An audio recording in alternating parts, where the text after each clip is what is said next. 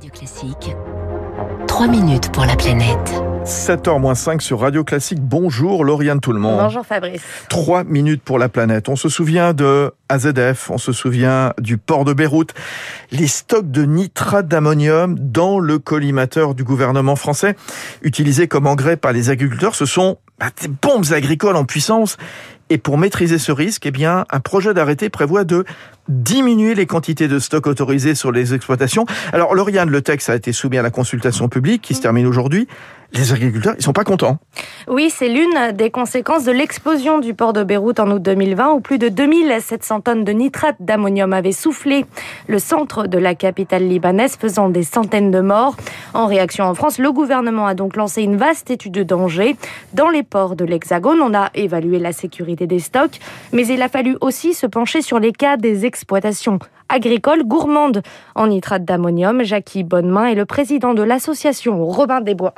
Quelques tonnes d'engrais à base de nitrate d'ammonium euh, sont susceptibles, en cas d'incendie, de provoquer des explosions. Le constat est alarmant. On a relevé depuis euh, le début de l'année euh, dernière une vingtaine d'incendies de ce type. C'est aussi des pollutions récurrentes.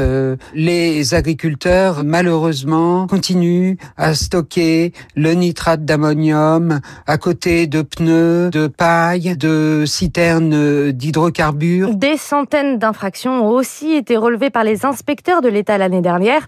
Et encore, le contrôle s'est limité aux gros stocks d'ammonium, plus de 250 tonnes entassées dans les hangars. Euh, si un agriculteur euh, stocke 249 tonnes d'engrais à base de nitrate d'ammonium, il en parle à personne. Il en parle pas aux pompiers, il en parle pas aux maires, aux riverains.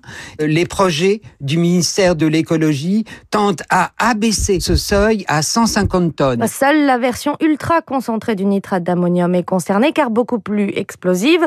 Un engrais extrêmement riche en azote et très efficace, plus accessible aussi que le compost ou le lisier pour les agriculteurs.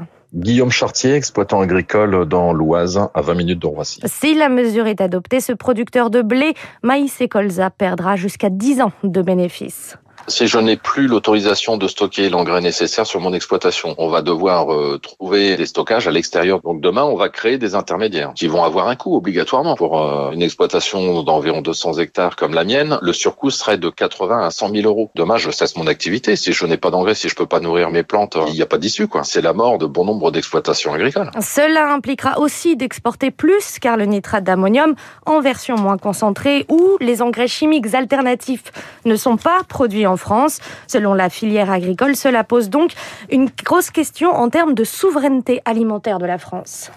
Merci Lauriane. Tout le monde, 3 minutes pour la planète. Il est 6h58 sur Radio Classique. Comme chaque jour, territoire d'excellence, je vous fais découvrir ce matin une ETI exemplaire qui emploie des centaines de salariés.